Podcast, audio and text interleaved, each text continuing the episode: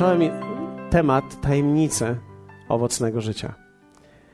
I jestem przekonany, że jeśli ktoś z Was nie był, a jest częścią Kościoła, zachęcam Was, abyście wzięli tą płytę. Jest bardzo ważna. Jest przygotowana dla Was i z pewnością będziecie błogosławieni, kiedy posłuchacie. I będziecie również w tym ciągu, w którym jesteśmy my tutaj. Bóg powołał Ciebie do owocności. Bóg pragnie i marzy o Twojej owocności. O tym, aby Twoje życie się rozwijało i aby tak naprawdę było pełne różnych, wspaniałych, niesamowitych owoców. To nie jest tylko Boży potencjał, który jest w Tobie. Ale wiecie, nikt z nas nie jest tu przez przypadek. Nie tylko w tym miejscu. Oczywiście są goście, którzy są ze względu na chrzest i tak dalej, rozumiemy to. Ale nawet w tym nie ma przypadku. Nawet w tym nie ma przypadku. Jesteśmy tutaj i słyszymy Jego słowo, i jesteśmy tu przede wszystkim na tej ziemi, aby przynieść owoc dla Niego. Bóg powołał Twoje i moje życie, aby było owocne. Bez względu na to, jak bardzo czasami skomplikowane jest życie, bez względu na to, jak czasami trudne jest, owoc jest możliwy. Mówiliśmy o tym, że owocność to nie jest kwestia tylko rośliny i ziarna, bo Słowo Boże mówi, że my jesteśmy z ziarna dobrego i że Boże ziarno jest w nas. Ale tak naprawdę rozwój tego ziarna w dużej mierze zależy od tych czynników zewnętrznych, czyli od tego, co wpływa na roślinę. Czasami lubię oglądać różnego rodzaju programy National Geographic i tam ostatnio oglądałem program o produkcji warzyw w Holandii i o tych wszystkich rurkach popodłączanych do, do roślin i do tych wszystkich wspaniałych oświetleń, które są specjalnie zrobione, żeby roślina czuła, że jest na Florydzie i że jest ciepło i że jest miło. Ale tak naprawdę poza tym kloszem nie jest tak. Człowiek zatem potrafi wytworzyć warunki wspaniałe, zewnętrzne dla rośliny po to, żeby wykorzystać ten największy potencjał, który w niej jest. Ja w tej chwili nie mówię o tak zwanych modyfikacjach genetycznych, ponieważ to myślę, że jest czymś bardzo złym, ale jak wielu z Was też rozumie, że wykorzystanie największego potencjału, który jest w roślinie, jest wyzwaniem dla wszystkich, szczególnie dla rolników. I teraz Bóg umieszcza w tobie ziarno. I twoje wielkie, wspaniałe ziarno, które jest Bożym tak naprawdę planem dla twojego życia, może być wspaniałym drzewem, które kwitnie, może być niesamowitą, niesamowitą przygodą nie tylko życia, ale wielu ludzi może tego, z tego czerpać, z twojego owocu, lub też może być karłowatym drzewem, które gdzieś tak naprawdę próbuje przetrwać i to zależy bardzo dużo od tych tak zwanych czynników zewnętrznych. Powiedzmy razem czynniki zewnętrzne. O, brzmi mądrze trochę. Jezus mówi w Ewangelii Jana takie słowa: Ja jestem krzewem winnym, wy jesteście latoroślami. Kto trwa we mnie, a ja w nim, ten wydaje wiele owocu, bo bez mnie nic uczynić nie możecie.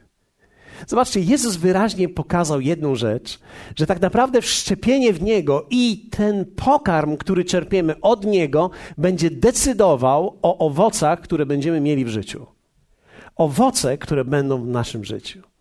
I w tym tygodniu, w środę, mówiliśmy o diecie i o kwestii pokarmu, o mannie. Sami dobrze wiemy, że jedzenie ma wpływ na nas. Jedzenie ma wpływ na nas. Tak naprawdę jedzenie moglibyśmy nazwać stylem życia.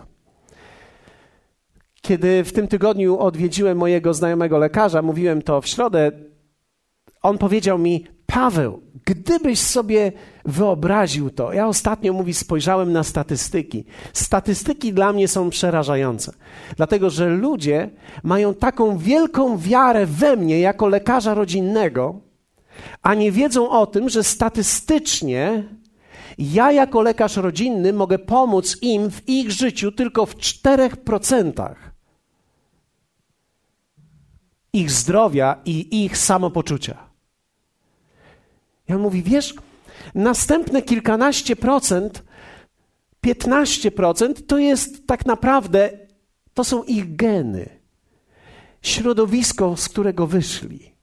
Czyli niektórzy mają tendencję do brzuszka, niektórzy mają tendencję do tycia, niektórzy mają tendencję do jakichś chorób wieńcowych, podobno niektórzy mają tendencję do tego, żeby próbować przytyć i nie móc.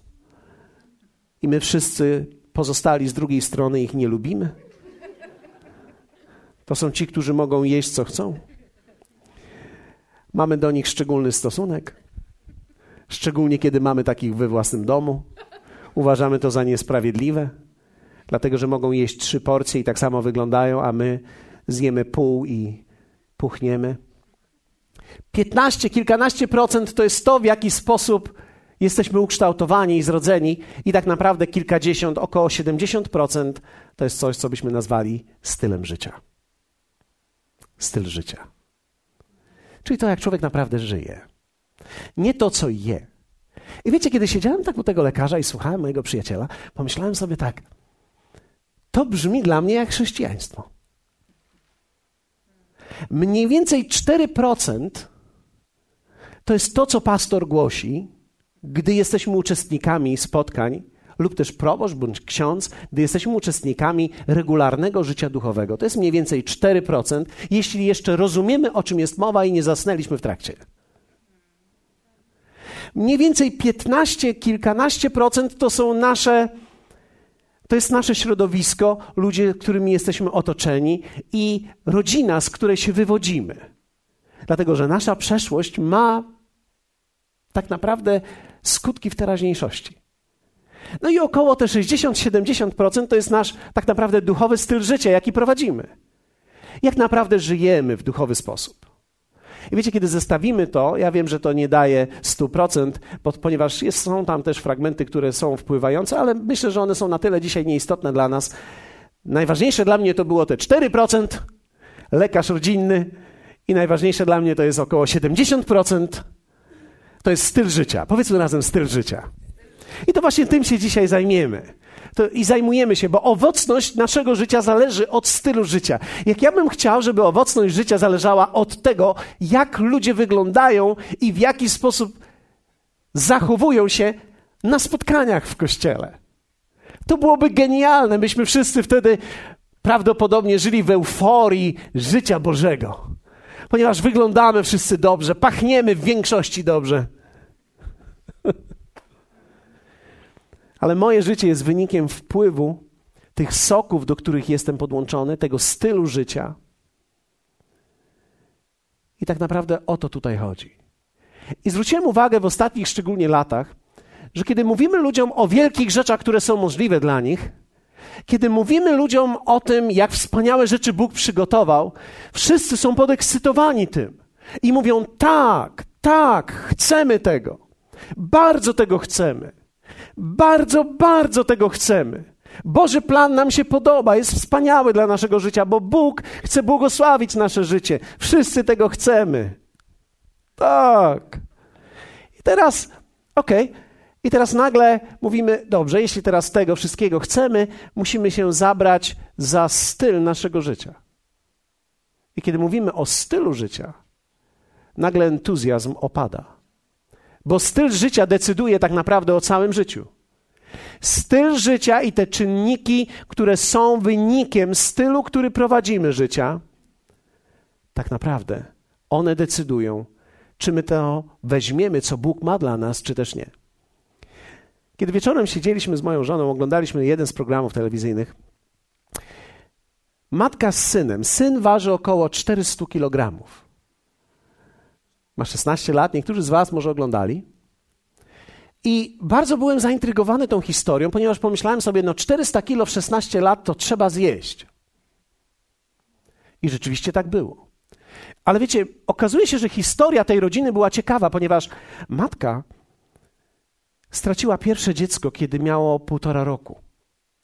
I kiedy urodził się ten chłopiec, ona tak bardzo pragnęła żeby on żył, że zdecydowała, że będzie dawać mu wszystko, czegokolwiek zapragnie. Więc powiedziała sobie, że ona nie powie nie na jakiekolwiek jego zachcianki. Chodziła za nim, głaskała go. I wyrósł chłopiec szesnastoletni, który siedzi w domu, ma 400 kilo, nie może już tak naprawdę funkcjonować i lekarze powiedzieli, jeśli teraz coś z tym nie zrobimy, on umrze. I kiedy rozmawiają z matką, psychologowie rozmawiają i z nim, i z mamą, gdy później mówią do kamery oddzielnie, powiedzieli: Największy problem mamy z mamą, nie z synem. Syn może byłby zdeterminowany, ale gdy pojawia się mama, on się rozkłada. Dlatego, że ona tak naprawdę w tym momencie nie jest na tyle asertywna, aby powiedzieć nie. W niej w dalszym ciągu jest ten lęk, co będzie z moim dzieckiem. I ona tworzy w ten sposób styl życia dla niego, który staje się zabójczy dla niego. I teraz, wiecie, historia ta jest bardzo ciekawa, ponieważ on przechodzi pewną operację, jedną, drugą, ale cały czas marzy o tych ośmiu hamburgerach, które mama zrobi w domu, jak wróci. I zwróćcie uwagę, ponieważ pomyślałem wtedy, że nie ma znaczenia nawet czasami, czy człowiek ma zagrożenie życia. Człowiek może mieć życie zagrożone, a w dalszym ciągu marzy o powrocie do stylu życia, który był. Dlatego, że styl życia jest pewną moją wygodą życia. Dlatego też diety tak słabo działają, bo dieta często jest na chwilę. To jest tylko na moment. Nic nie pomoże, kiedy zjesz jedną sałatkę, bo jesteś na diecie, a później zjesz sześć hamburgerów i podwójne frytki, ponieważ jest obniżka na nie. To jest wspaniałe. I wiecie, prześcigają się fast foody dzisiaj w tym, mówiąc dwa za cenę jednego. I wiecie, jak ludzie to odbierają? Cudowny interes. Dwa za cenę jednego. Dwa razy szybciej będę zabijany. Za cenę tylko jednego. Styl życia jest tak ważny. Dużym czynnikiem, który kształtuje styl życia i jest naszym stylem życia, dzisiaj się tym zajmiemy, to są nasze słowa. Słowa. Powiedzmy razem słowa. Słowa to nie są tylko słowa. Człowiek jest słowem. Człowiek ma koncepcję. Człowiek ma styl słowa w sobie. Człowiek jest otoczony przez słowa i człowiek żyje przez słowa. Słowo Boże mówi do nas tak, przypowieści 12:6. Słowa bezbożnych są czyhaniem na krew, lecz usta prawych są dla nich ratunkiem. Posłuchajcie. Słowa bezbożnych. Ja wiem, że my nie lubimy tego słowa bezbożny, bo nikt z nas się nie czuje bezbożny. Większość przynajmniej. Chociaż gdy rozmawiamy z innymi, czujemy i mówimy, że jesteśmy bezbożni czasami. Ale rzeczywiście jest tak, że ten tekst tak do nas nie pasuje, ale bezbożny oznacza nie po Bożemu. Więc to wcale nie jest tak, że człowiek musi być zły. Nie, może być nawet nowonarodzony, wierzący człowiek, chodzący do kościoła, a w dalszym ciągu robi rzeczy niezgodnie ze słowem i to czyni go bezbożnym.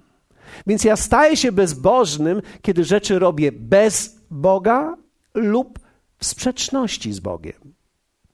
Kto z nas tak nie robi czasami? Od czasu do czasu jesteśmy winni tego. Niektórzy dzisiaj rano musieli się obmyć z tych rzeczy, które zrobili bez Boga albo w sprzeczności z Bogiem. Słowa bezbożnych są czyhaniem na krew. Posłuchajcie lecz usta prawych są dla nich ratunkiem. Dokładnie czyhaniem na krew, kiedy patrzymy na tekst hebrajski, troszeczkę przypomina to rekina.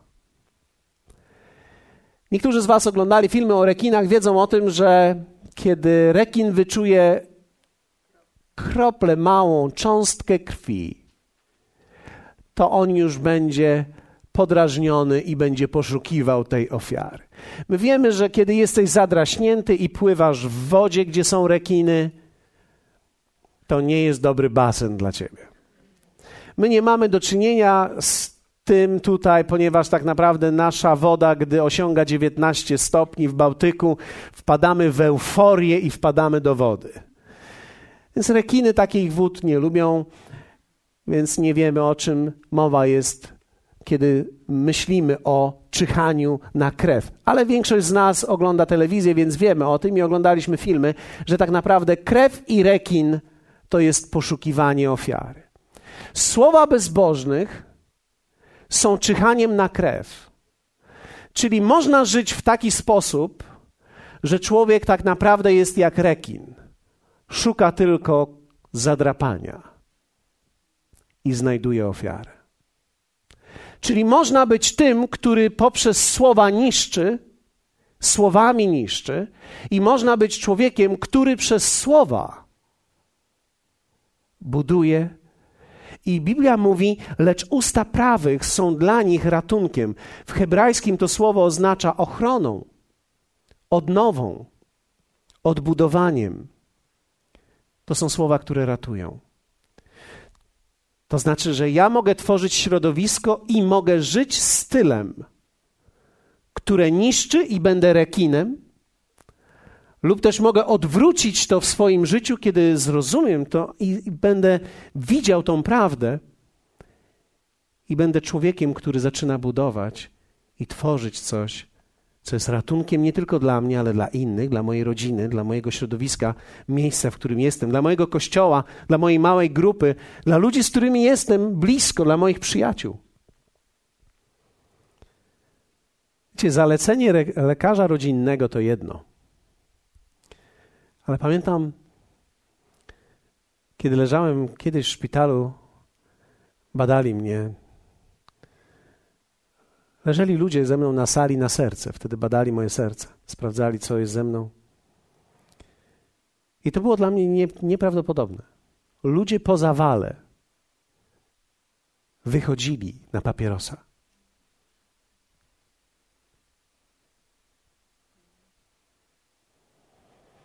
Wiecie, ja, ja myślę, że ja nie chcę demonizować palenia.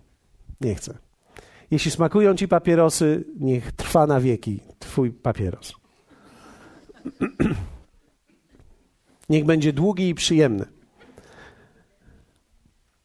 Znam takich, którzy z Biblii robili skręty. Tak. Pamiętam kiedyś ktoś odwiedził znajomego w więzieniu i on mówi do niego: Masz Biblię? I ten myślał, wow, nawrócił się. Może chce coś zmienić w swoim życiu. A on mówi, nie, nie, nie, nie, taką małą Biblię, bardzo dobre skręty z niej schodzą. Ona ma świetny papierek, tak fajnie idzie. Idealnie.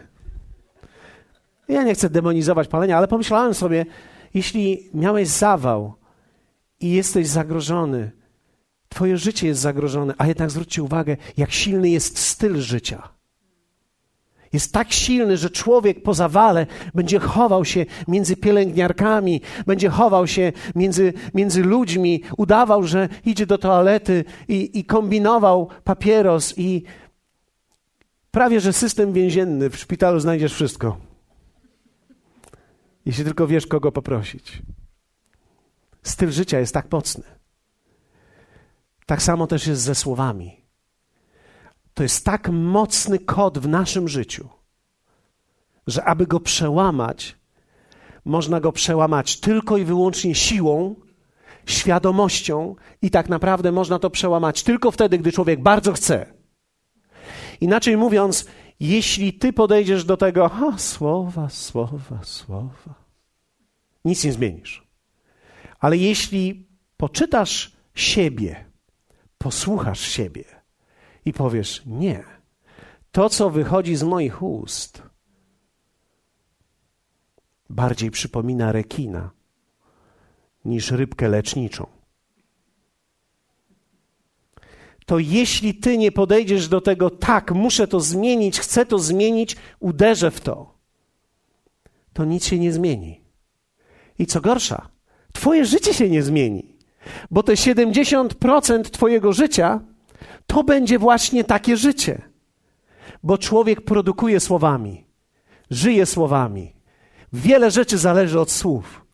Niektórzy z Was siedzą na spotkaniu tak jak na minie, dlatego że ktoś powiedział wam słowo przed i nie wiecie, co z tym zrobić. Człowiek może mieć cały dzień popsuty, całe życie popsute z powodu słów, które słyszy. Spójrzmy na geny i na środowisko, z którego się wywodzimy. Pozwól, że zadam parę pytań retorycznych, na które chciałbym, żebyś sam sobie teraz odpowiadał. Jakie słowa padały w Twoim domu, gdy wzrastałeś? Jakie słowa były używane w domu, w którym wzrastałeś? Jaki był poziom emocjonalny tych rozmów? Mówiono łagodnie? Rozmawiano często? Czy też było milczenie? W ogóle nie było rozmów?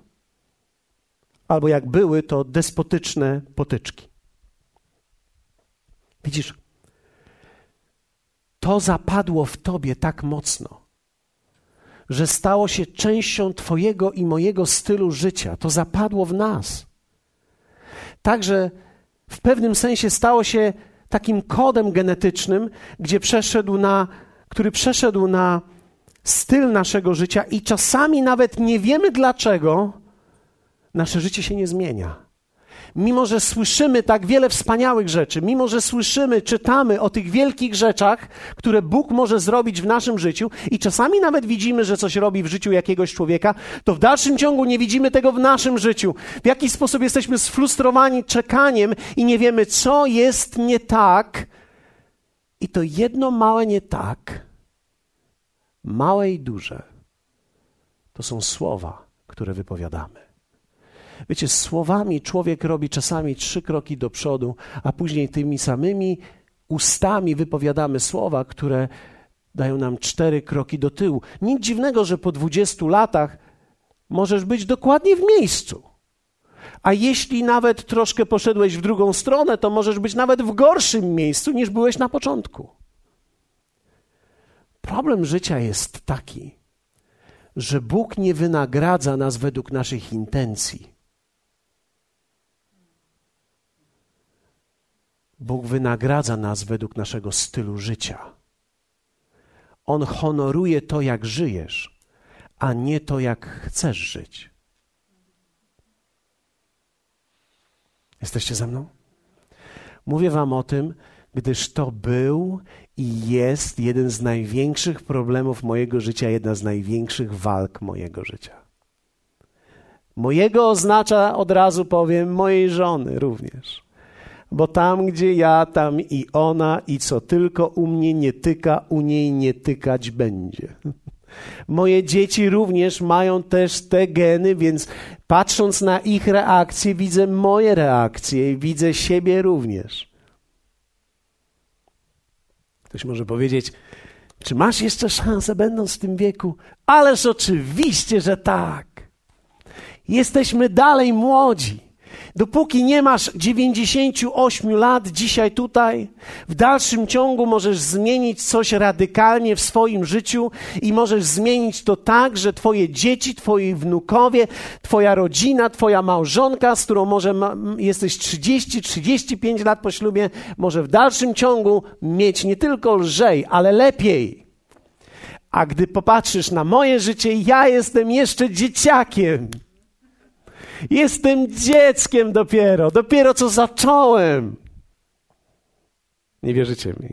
A to jest prawda. To jest prawda. Chciałbym, żeby człowiek był mądry, kiedy ma 20 lat. No ale kiedy masz 20 lat, nie jesteś mądry, tylko tak ci się wydaje. Później jakieś kolejne 20 masz przetestowanie swoich wyobrażeń. I kiedy mija ci 40, wtedy zaczynasz myśleć, niech realne życie wstanie. Widziałem już iluzję, widziałem już zło, niech przyjdzie to, co jest prawdziwe. I człowiek zaczyna myśleć. Więc jeśli minąłeś czterdziestkę albo jesteś tuż przed nią, a wiecie, mamy sporo w, w kościele grupę, która może jest między 30 a 55 rokiem życia, to jest duża grupa. To są ludzie młodzi, dzieci. Hallelujah. A jeśli nie masz jeszcze 30 lat, jesteś dzieckiem i prawdopodobnie nie wiesz, o czym ja mówię. Ale nie bój się, śpiewaj razem ze mną. Kup tą płytę, schowaj ją, zamroź ją i odtworzy się za 10 lat i ona uratuje ci życie. Jakie były reakcje w chwilach stresu w Twoim domu? Co wtedy działo się w domu, kiedy coś się wydarzało złego? Jakie słowa padały, gdy działy się dobre rzeczy? Gdy padały różnego rodzaju rekordy i były jakieś osiągnięcia. Czasami, wiecie, był wielki boom, gdy jest źle i gdy jest dobrze. Tak powinno być. Ja zwróciłem uwagę na to w moim życiu. Kiedy wracałem z Oliwią ze szkoły, często pytałem ją, co słychać. I gdy padało, no w porządku, dostałam piątkę. Okej. Okay. Dostałam dwóje, jedynkę. I wtedy zobaczyłem, że moje słowa wtedy i mój ton wznosił się na niebiosa. Wtedy zaczynałem mówić głośniej, szerzej, mocniej, wyraźniej, więcej. Kiedy była piątka, okej. Okay. No dlaczego? No bo tak ma być. Inaczej mówiąc, kiedy ktoś coś dobrego osiąga, w porządku. Kiedy źle, ta da da da. Wiem, że nikt z was taki nie jest. Ale gdybyście kogoś takiego znali, to będziecie mogli mu pomóc. Ale tak było też w moim domu. Kiedy osiągaliśmy jakieś rzeczy, kiedy osiągałem różne rzeczy, no to w porządku, w końcu jesteś zdolny. Ale kiedy zrobiłem coś złego, wow, wow. Nawet takie drobne rzeczy, gdy rozleje się woda, albo stłuknie szklanka, albo jak wyglądał dom, gdy nadużywano alkoholu. Wiecie, ciekawe jest to, że człowiek wraca w życiu do tego, czego nie chce i nienawidzi tylko dlatego, że to zna.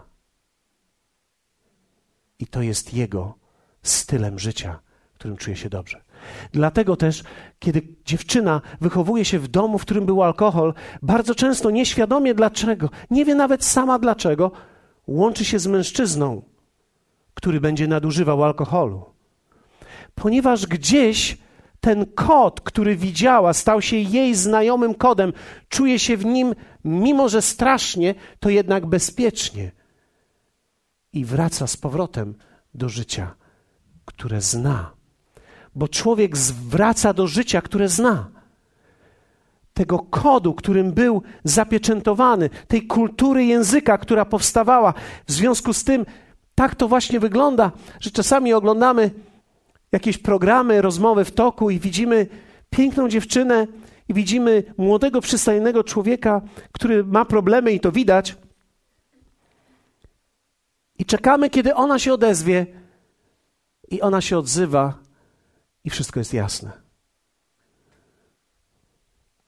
Że w tym ciele modelki ukryta jest mała dziewczynka, zastraszona która nie wiedząc dlaczego, poszukuje w tym, który ją unieszczęśliwia, ojca, matki, rodziny, tylko dlatego z nim jest, bo on swoim językiem, swoim środowiskiem przypomina jej to wszystko, co było jej domem. Wiecie, żeby to przełamać, trzeba naprawdę chcieć. Trzeba naprawdę coś zrobić z tym. Człowiek nie przełamuje tych rzeczy tak sobie, ach, po prostu.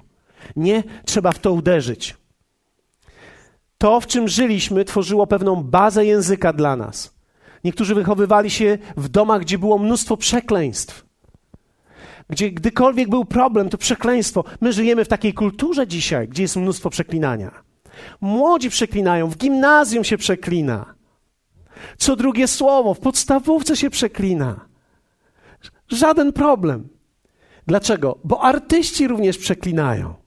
Na scenie się przeklina, bo to jest takie modne dzisiaj.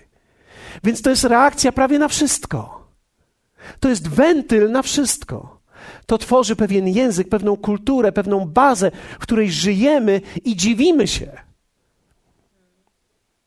Dlaczego mamy takie życie, jakie mamy? Hm. Bez odnowy słów odmłodowa życia jest niemożliwa. Z czym się zmagamy? Pierwsze, z brakiem kontroli nad emocjami. Tak jak powiedziałem, przekleństwa są normą. Ktoś może powiedzieć, ja dobrze, że przeklinam, bo przynajmniej tamci mnie zrozumieją. Tak, bardzo dobrze cię zrozumieją.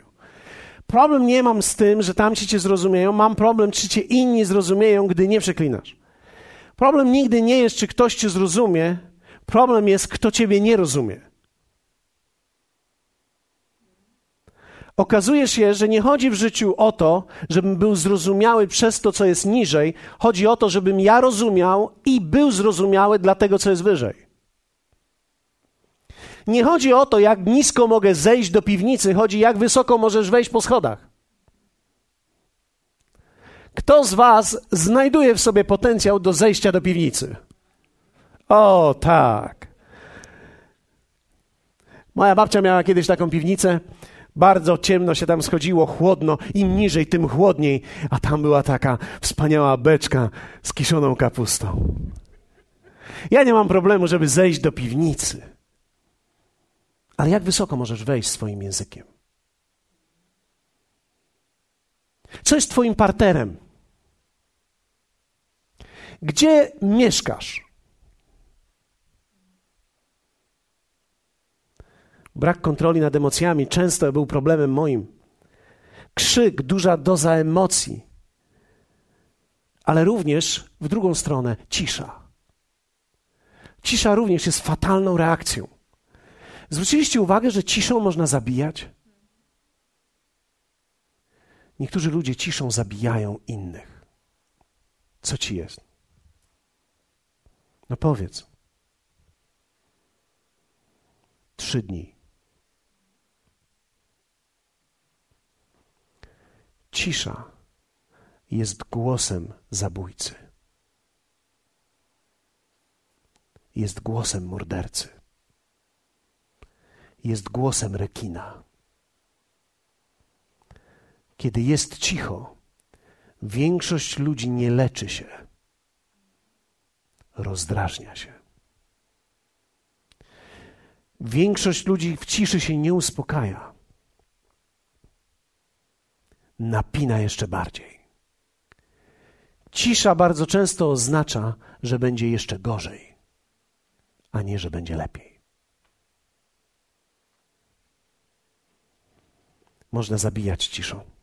Brak kontroli nad emocjami to było często w naszym domu.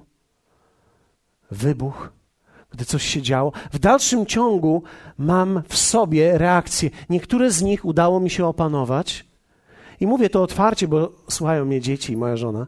Niektóre udało mi się opanować, nad niektórymi pracuję w dalszym ciągu, ale je widzę.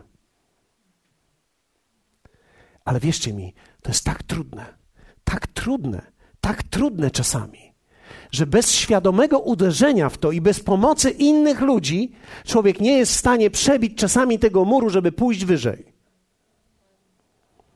Drugie, negatywizm w słowach. Niektórzy nazywają to realizmem.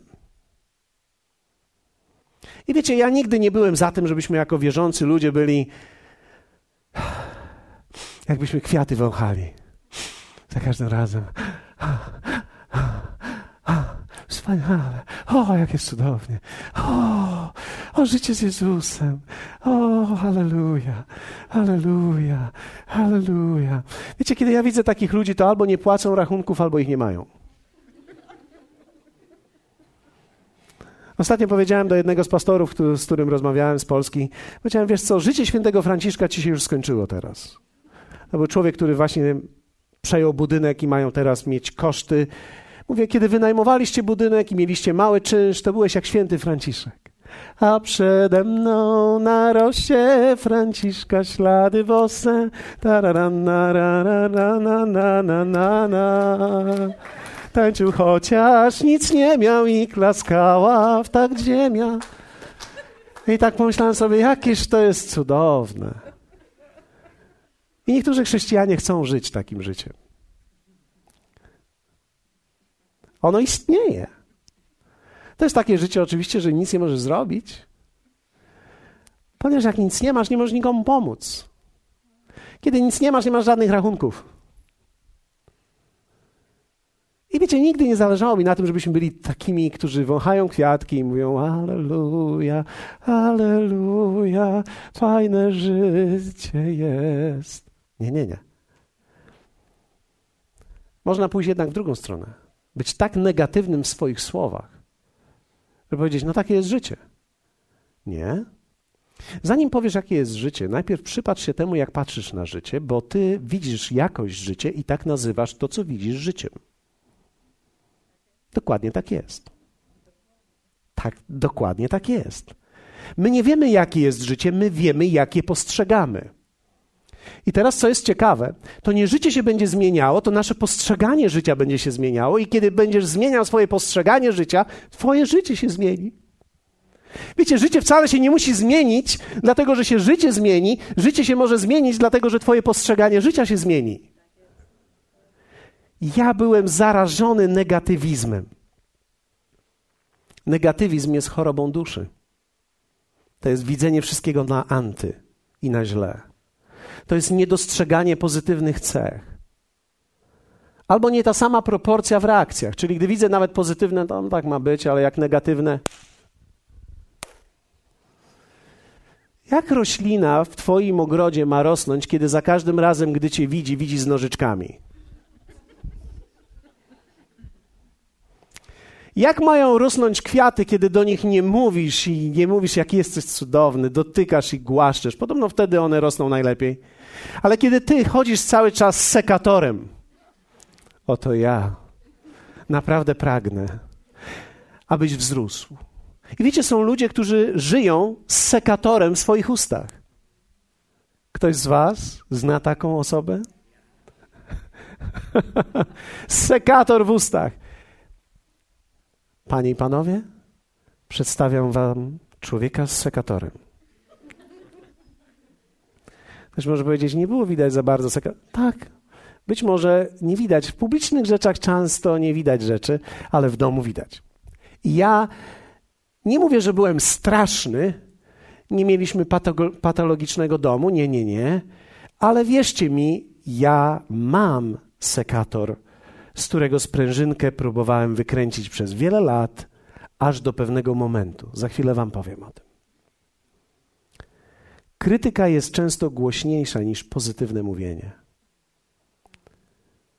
A jednak krytyka rzadko kogo zmienia. Ja jeszcze nie spotkałem człowieka, który by się zmienił przez krytykę. Jeszcze nie spotkałem. Widziałem tylko załamanych, ciągle krytykowanych. Jako nauczyciel, kiedy jeszcze pracowałem w szkole, zobaczyłem, że tak naprawdę tylko wtedy, kiedy widzisz w człowieku coś pozytywnego i budujesz to, jesteś w stanie mu pomóc. Oczywiście trzeba być realnym i powiedzieć: Widzisz, to jest również Twoje zagrożenie, więc musisz na to uważać. Ale dopóki ja nie widzę nic dobrego w tym człowieku, tylko cały czas mam sekator i go przycinam, nie będzie nigdy takiej foremki, w którą bym wszedł i wcisnął drugiego człowieka. Nie znajdzie się taka. Pamiętam, jakie były moje reakcje. Ilu ludzi się nawróciło? Trzech. Czemu nie sześciu? Wiecie, mały komentarz niszczył wszystko. W moim domu. Co dostałeś? Czwórkę. Czemu nie piątkę? Wow. Posprzątałeś pokój? Tak. A odkurzyłeś z parapetu? Nie. To wszystko jest już źle. Mógł posprzątać cały pokój, ale nie odkurzył z parapetu. I ten parapet jest podstawą wszystkiego w życiu. W tym momencie. Więc mimo, że sprzątałeś godzinę, nie odkurzyłeś parapetu, koniec. Jak myślicie, jakie wrażenie człowiek czyni wtedy? Czy wtedy twoje dzieci chcą mieć relacje z tobą? Czy chcą cię zaprosić do swojego pokoju? Gdy słyszą twoje kroki, modlą się, żebyś tu nie zajrzał. Mówią, Panie Jezu, proszę Ciebie, niech tatuś nie przyjdzie tutaj. Nie, tatusia nie Cię. Nie cię, tatusia. Zastanawiam się, ile razy moje dzieci modliły się. Ciekawe jest to, że w kościele również tak jest, we wspólnotach, które znamy. Krytyka jest głośniejsza. Trzech ludzi może krytykować tak, że wszyscy myślą, że wszystko jest źle. Bóg może robić wielkie, wspaniałe rzeczy w kościele, dwóch ludzi plotkuje i nam się wydaje. Wiecie, krytyka jest tak głośna. Pamiętam, dwa lata temu mieliśmy e, bardzo interesujący moment, kiedy był jeden człowiek, który krytykował wszędzie, gdzie tylko mógł, na Facebooku, wszędzie, wszędzie, wszędzie, wszędzie. Wszyscy o tym rozprawiali, mówili o tym. A w tym samym czasie wiele wspaniałych rzeczy Bóg robił. Ciekawe jest tylko to, że po dwóch latach ten człowiek powiedział: Przepraszam. Tylko wiecie co? Często ludzie przepraszają w ciszy i jedną osobę. I przeprosiny są często cichutkie, a krytyka jest na cały świat. Pamiętam, jak kiedyś jeden z pastorów mi powiedział, że to jest tak, jak ktoś przyszedł do jego żony i powiedział: Przepraszam cię za to wszystko, co ci zrobiłem. Ona mówi: Wszystko w porządku, ale to jest tak, jakbyś poszedł na pałac kultury, wziął wielką poduszkę, rozsypał ją, rozerwał i powiedział: Przepraszam. I co ci mam powiedzieć? Proszę bardzo. Tylko kto te pierze pozbiera? Tu nie chodzi o to, czy będzie przepraszam. Tu chodzi o to, czy pierze będzie pozbierane. I w życiu tak jest. W naszych domach tak jest. Krytyka potrafi być głośniejsza niż świętowanie rzeczy, które są pozytywne. I trzecie, głęboka niewiara. Niewiara jest stanem duszy zranionej, złymi doświadczeniami, Wiecie, czasami ludzie mają tak złe doświadczenia, ja to rozumiem, złe doświadczenie jedno za drugim, jedno za drugim, jedno za drugim. Tragedia w danym momencie i wydawałoby się, że to już jest koniec, ale nagle coś się złego dzieje tutaj i coś się złego dzieje tutaj. I coś się dzieje wtedy w duszy człowieka, że człowiek przestaje wierzyć, że w życiu może się coś zmienić, że życie może być lepsze. Człowiek przestaje wierzyć w sobie, wewnątrz siebie, że naprawdę coś pozytywnego go może spotkać. I czy to jest złe? No, to nie jest niezrozumiałe, to jest zrozumiałe, ale pozostanie w takim miejscu niczego nie zmieni. I tak naprawdę taki człowiek może iść drogą w dół, stać się cyniczny, przestać wierzyć w cokolwiek, przestać wierzyć w ludzi, przestać wierzyć w kogokolwiek, ponieważ jest w takim stanie. I ja rozumiem ten stan, i Bóg rozumie ten stan, ale widzisz, Zrozumienie Boga ci nie pomoże, dopóki ty sam nie weźmiesz tego i nie powiesz: Chcę to zmienić. Muszę w to uderzyć. Tajemnica owocności to jest tajemnica stworzenia środowiska słowami, w których ty i ja żyjemy. I to jest tak naprawdę, co ty i ja będziemy mówili. I dzisiaj chciałbym, abyśmy się wspólnie razem pomodlili o słowa, które my wypowiadamy i słowa, które my tworzymy w naszych środowiskach i w naszych domach. Powstańmy razem. Posłuchajcie mnie. To nie jest moment, abyś teraz poszedł na papierosa. To nie jest moment, abyś teraz poszedł do kafeterii. Ale chciałbym Ci powiedzieć chwilę o jednej rzeczy. W księdze Izajasza prorok Izajasz powiedział takie słowa. W roku śmierci króla Uzjasza widziałem Pana, siedzącego na tronie, wysokim, wyniosłym, a kraj jego szaty wypełniał świątynię.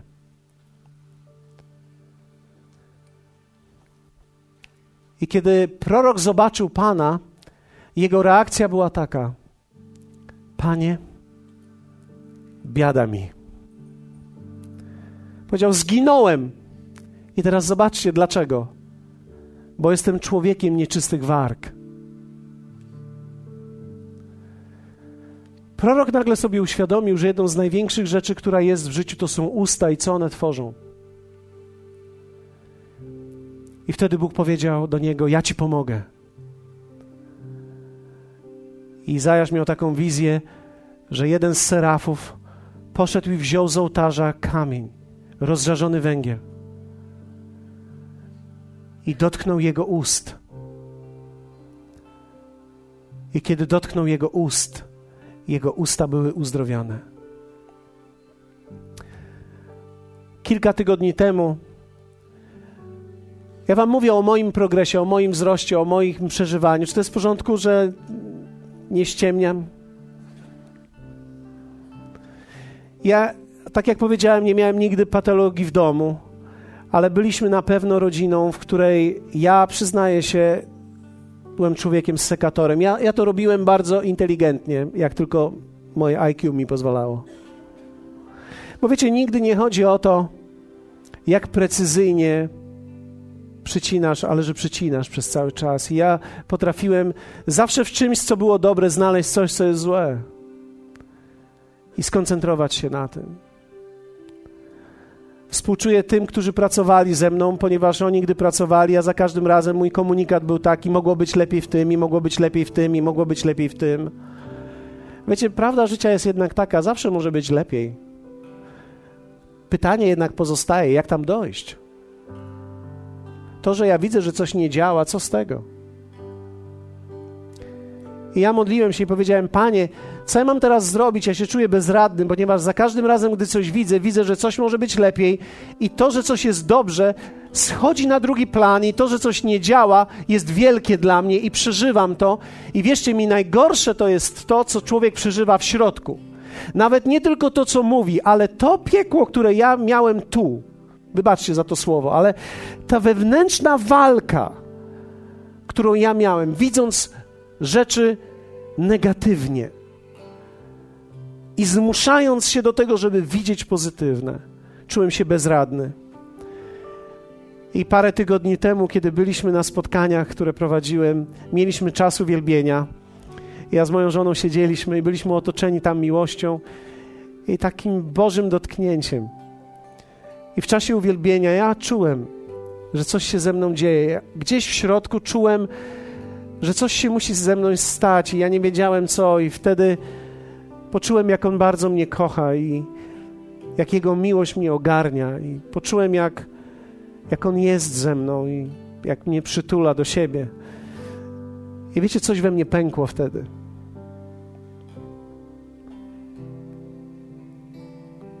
Nie pamiętam, co głosiłem wtedy na tym spotkaniu. To byłem tak przeżywałem to, co się ze mną stało, że nie bardzo pamiętałem, co mówię w ogóle.